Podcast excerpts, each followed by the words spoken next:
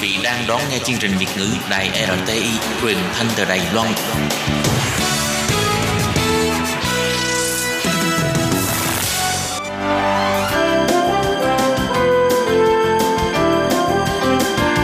Xin mời quý vị và các bạn đến với chuyên mục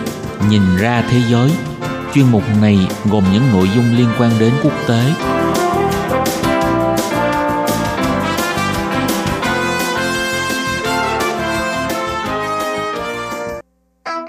Tường Vi xin chào quý vị và các bạn. Chào mừng trở lại với chuyên mục Nhìn ra thế giới để nắm bắt được những thông tin và sự kiện chính trị quan trọng đang xảy ra khắp năm châu. Các bạn thân mến, nội dung của chuyên mục ngày hôm nay bao gồm những thông tin như sau. Trung Quốc lên tiếng kêu gọi Nga và Ấn Độ nên liên kết để bảo vệ lợi ích chung của cả ba. Triều Tiên đưa ra tuyên bố sẽ phát triển vũ khí để phá hủy chiến cơ F-35 của Mỹ Tiếp theo là bài phân tích mối quan hệ căng thẳng giữa hai nước Mỹ và Iran. Và cuối cùng là phía Mỹ muốn trao đổi với Triều Tiên. Sau đây xin mời các bạn cùng theo dõi nội dung chi tiết.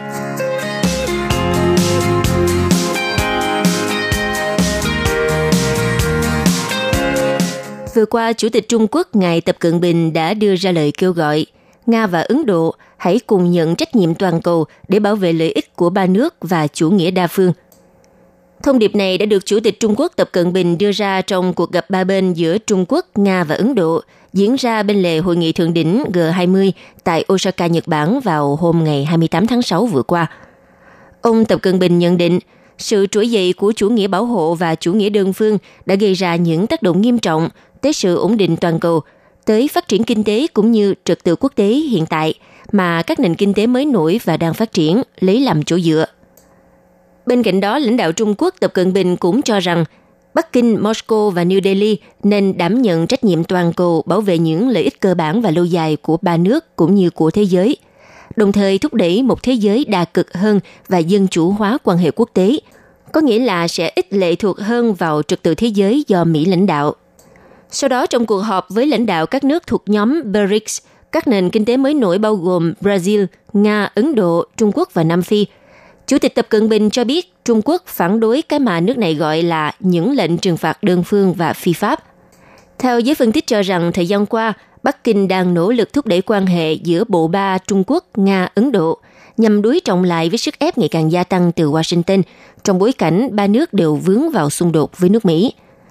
Như Ấn Độ là quốc gia mới nhất trở thành mục tiêu công kích của chính quyền Tổng thống Donald Trump vì lý do thương mại – Ấn Độ đã bị Washington đưa ra khỏi danh sách được hưởng chính sách thương mại đặc biệt và đã trả đũa Washington bằng việc tăng thuế đánh vào 25 mặt hàng xuất khẩu của Mỹ. Trong khi đó, thì Nga từ lâu đã chịu các lệnh trừng phạt nặng từ Washington với cáo buộc can thiệp vào bầu cử tổng thống Mỹ năm 2016, cùng với các lệnh trừng phạt liên quan tới cáo buộc tấn công mạng và can thiệp vào tình hình Ukraine.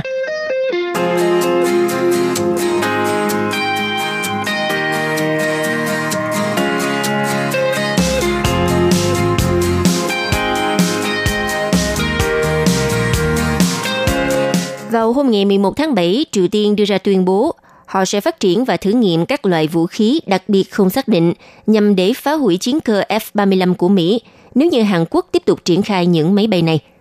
Trong một tuyên bố được hãng thông tấn nhà nước KCNA, một giám đốc về chính sách tại Viện Nghiên cứu Mỹ thuộc Bộ Ngoại giao Triều Tiên đã lên án chính quyền Hàn Quốc vì lớn tiếng về thống nhất và hợp tác giữa Bắc và Nam, trong khi vẫn mua vũ khí của Mỹ – tuyên bố như sau, về phần mình chúng tôi không có sự lựa chọn nào khác ngoài việc phát triển và thử nghiệm vũ khí đặc biệt để tiêu diệt hoàn toàn vũ khí sát thương được tăng cường ở Hàn Quốc. Tuyên bố trên cho biết và nói thêm rằng việc Hàn Quốc mua vũ khí là một hành động cực kỳ nguy hiểm gây nên phản ứng của Triều Tiên. Theo thông tin quốc phòng cho biết, Hàn Quốc nhận được hai chiến đấu cơ F-35A đầu tiên từ công ty công nghệ Lockheed Martin của Mỹ hồi đầu tháng 3 vừa qua – trong đó có 8 chiếc nữa dự kiến cũng sẽ được giao vào cuối năm nay, với tổng số 40 chiếc theo đơn đặt hàng từ phía Hàn Quốc. Theo hãng tin Sputnik cho biết, phần còn lại của những chiếc máy bay trị giá 85 triệu USD này dự kiến sẽ được giao cho Hàn Quốc vào năm 2021. Trước khi giao hàng thì các phi công Hàn Quốc cũng đã dành nhiều tháng để huấn luyện trên 6 máy bay F-35A tại căn cứ không quân ở Arizona. Ngoài ra, tuyên bố của phía Triều Tiên cũng cho biết thêm Chính quyền Hàn Quốc nên nhận thức rõ hơn trước khi quá muộn và hãy xóa tan ảo tưởng phi lý rằng một cơ hội sẽ đến để cải thiện quan hệ Triều Tiên nếu họ theo bước chân của nước Mỹ. Theo các nhà phân tích cho rằng, đầu năm nay hy vọng đạt được thỏa thuận hòa bình trên bán đảo Triều Tiên đã bị thu hẹp sau khi thượng đỉnh Donald Trump và Kim Jong-un lần thứ hai tại Việt Nam đã không đạt được kết quả như mong muốn.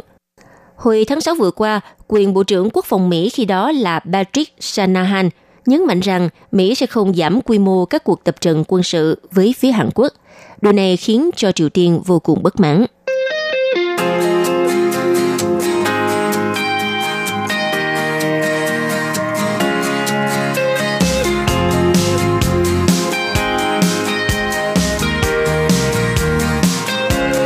Thời gian gần đây, căng thẳng giữa hai nước Mỹ và Iran dường như chưa có dấu hiệu hạ nhiệt, khi cả Washington và Tehran đều muốn làm căng thẳng tình hình. Theo các chuyên gia cho rằng, một thỏa thuận chấm dứt xung đột sẽ không thể nào xảy ra, chừng nào mà các bên vẫn không chịu xuống thang và nhượng bộ. Theo trang tin Atlantic vào hôm ngày 10 tháng 7 cho biết,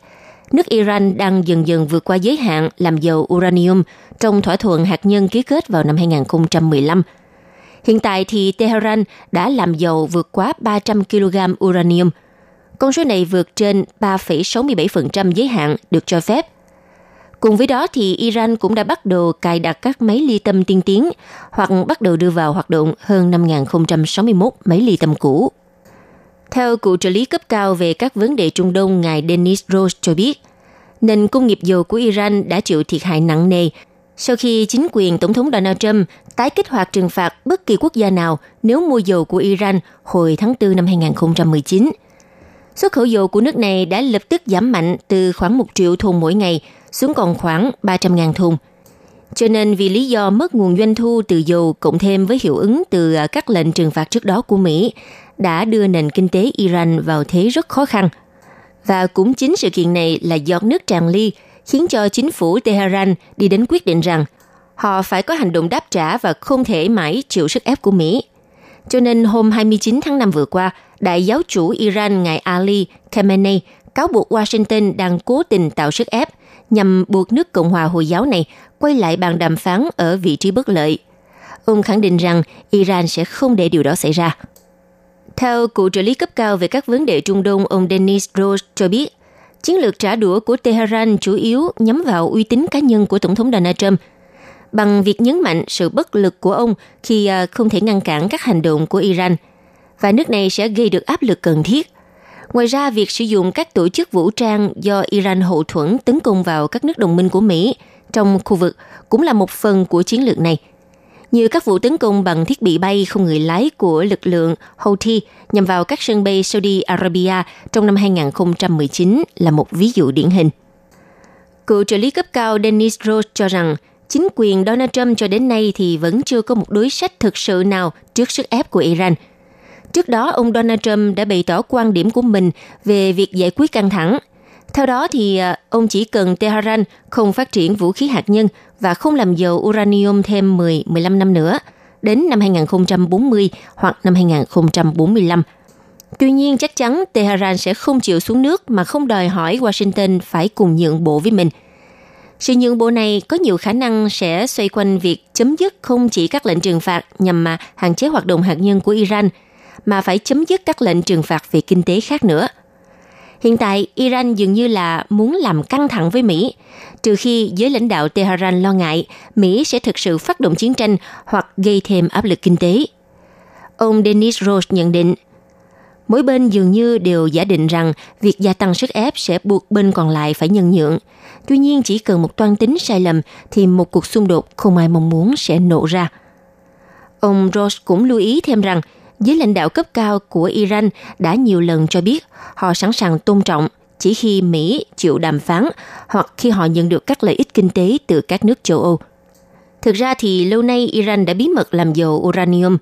cũng như vi phạm hoàn toàn thỏa thuận trị giá 150 tỷ USD của John Kerry và chính quyền Obama. Và thỏa thuận đó sẽ hết hạn trong một thời gian ngắn. Các lệnh trừng phạt cũng sẽ sớm được gia tăng đáng kể. Mới đây thì à, Tổng thống Iran ngài Hassan Rouhani đã đồng ý xem xét lời kêu gọi đàm phán của Tổng thống Pháp Emmanuel Macron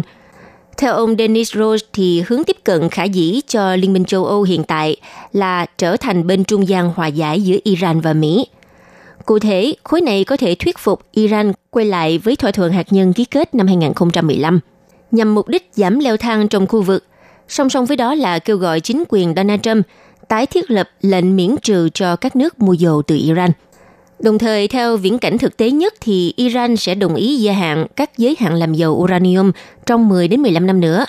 Bên cạnh đó, Tehran có nhiều khả năng sẽ đồng ý hạn chế thêm tên lửa và hạn chế cơ sở quân sự ở Syria và Lebanon. Và điều này sẽ giảm thiểu khả năng nổ ra xung đột giữa Iran và Israel – Ngược lại thì Mỹ sẽ gỡ bỏ lệnh trừng phạt và cho phép các công ty Mỹ và quốc tế hoạt động ở Iran. Theo ông Dennis Rose chia sẻ, thỏa thuận này sẽ không cung cấp mọi thứ mà cả hai bên muốn, nhưng sẽ mang lại nhiều thứ hơn cho mỗi bên thay cho sự bế tắc ở hiện tại. Và các diễn biến mới nhất trong căng thẳng giữa quan hệ Mỹ và Iran như sau. Vào hôm ngày 4 tháng 7, tàu chở dầu MT Grace 1 đã bị Anh bắt giữ khi đang chở dầu từ Iran đến Syria – Đến ngày 7 tháng 7, Tổng thống Hassan Rouhani gọi lệnh trừng phạt Iran của Mỹ là hành động khủng bố và là chiến tranh kinh tế diện rộng. Trong khi đó, thì Mỹ đã triệu tập cơ quan giám sát hạt nhân của Liên Hợp Quốc họp khẩn cấp sau khi Iran tuyên bố tăng lượng dự trữ uranium vượt quá giới hạn được đặt ra. Tới ngày 9 tháng 7, thì máy bay trinh sát RC-135S Cobra Bone của không quân Mỹ được triển khai đến Vịnh Ba Tư – Cùng lúc đó thì tàu chở dầu điều hành bởi tập đoàn dầu khí BP Anh phải neo lại Vịnh Ba Tư vì sợ Iran trả đũa vụ bắt giữ tàu chở dầu Grace 1 vừa qua. Và cách đây hai ngày, ngày 10 tháng 7, thì năm xuồng vũ trang Iran vây ráp tàu dầu Anh quốc ở eo biển Hormuz.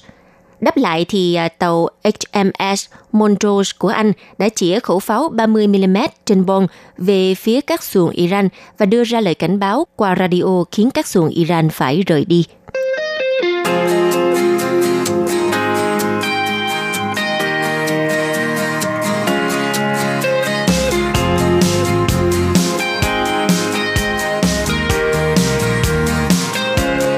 Vào ngày 11 tháng 7 đã diễn ra hội nghị thường niên Bộ trưởng Quốc phòng Hiệp hội các quốc gia Đông Nam Á ASEAN ở Bangkok, Thái Lan, với những nghị sự tập trung vào các mối đe dọa về an ninh, vấn đề Biển Đông và Triều Tiên. Các bộ trưởng thông qua những điều khoản tham chiếu gắn liền với sáng kiến đôi mắt của chúng ta để chia sẻ thông tin chiến lược về khủng bố và các mối đe dọa an ninh phi truyền thống khác. Theo bản tuyên bố chung thì các bộ trưởng sẽ tái xác định lập trường, kêu gọi các bên liên quan giải quyết cuộc tranh chấp trên Biển Đông bằng các phương tiện hòa bình theo luật pháp quốc tế. Trong hội nghị lần này đã đặc biệt đưa ra vấn đề Triều Tiên là bởi vì khu vực Đông Nam Á hy vọng căng thẳng trên bán đảo Triều Tiên sẽ được xoa dịu ngay sau khi diễn ra cuộc gặp gần nhất giữa Tổng thống Mỹ Donald Trump và nhà lãnh đạo Triều Tiên Kim Jong-un. Theo hãng thông tấn Yonhap trích dẫn một nguồn tin thân cận với Nhà Trắng cho biết – Mỹ đang cân nhắc đề nghị đình chỉ khoảng 12 đến 18 tháng lệnh trừng phạt đối với Triều Tiên để Triều Tiên giải thể cơ sở hạt nhân Yongbyon và đóng băng toàn bộ chương trình hạt nhân. Nếu như Triều Tiên chấp nhận hai điều kiện đó thì Mỹ sẽ tính đến chuyện ký tuyên bố chính thức kết thúc cuộc chiến tranh Triều Tiên 1950-1953.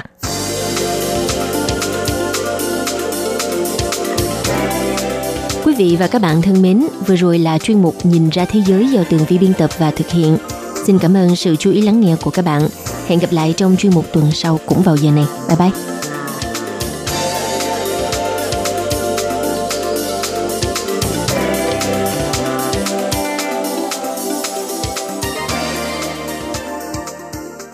Quý vị và các bạn thân mến, sau đây là email của Ban Việt ngữ ctv a rti org.tvk Hộp thư truyền thống của Ban Việt ngữ Việt Nam Miss PO Box 123 gạch ngang 199 Taipei 11199 Còn thính giả ở Việt Nam xin gửi đến hộp thư số 104 Hà Nội, Việt Nam.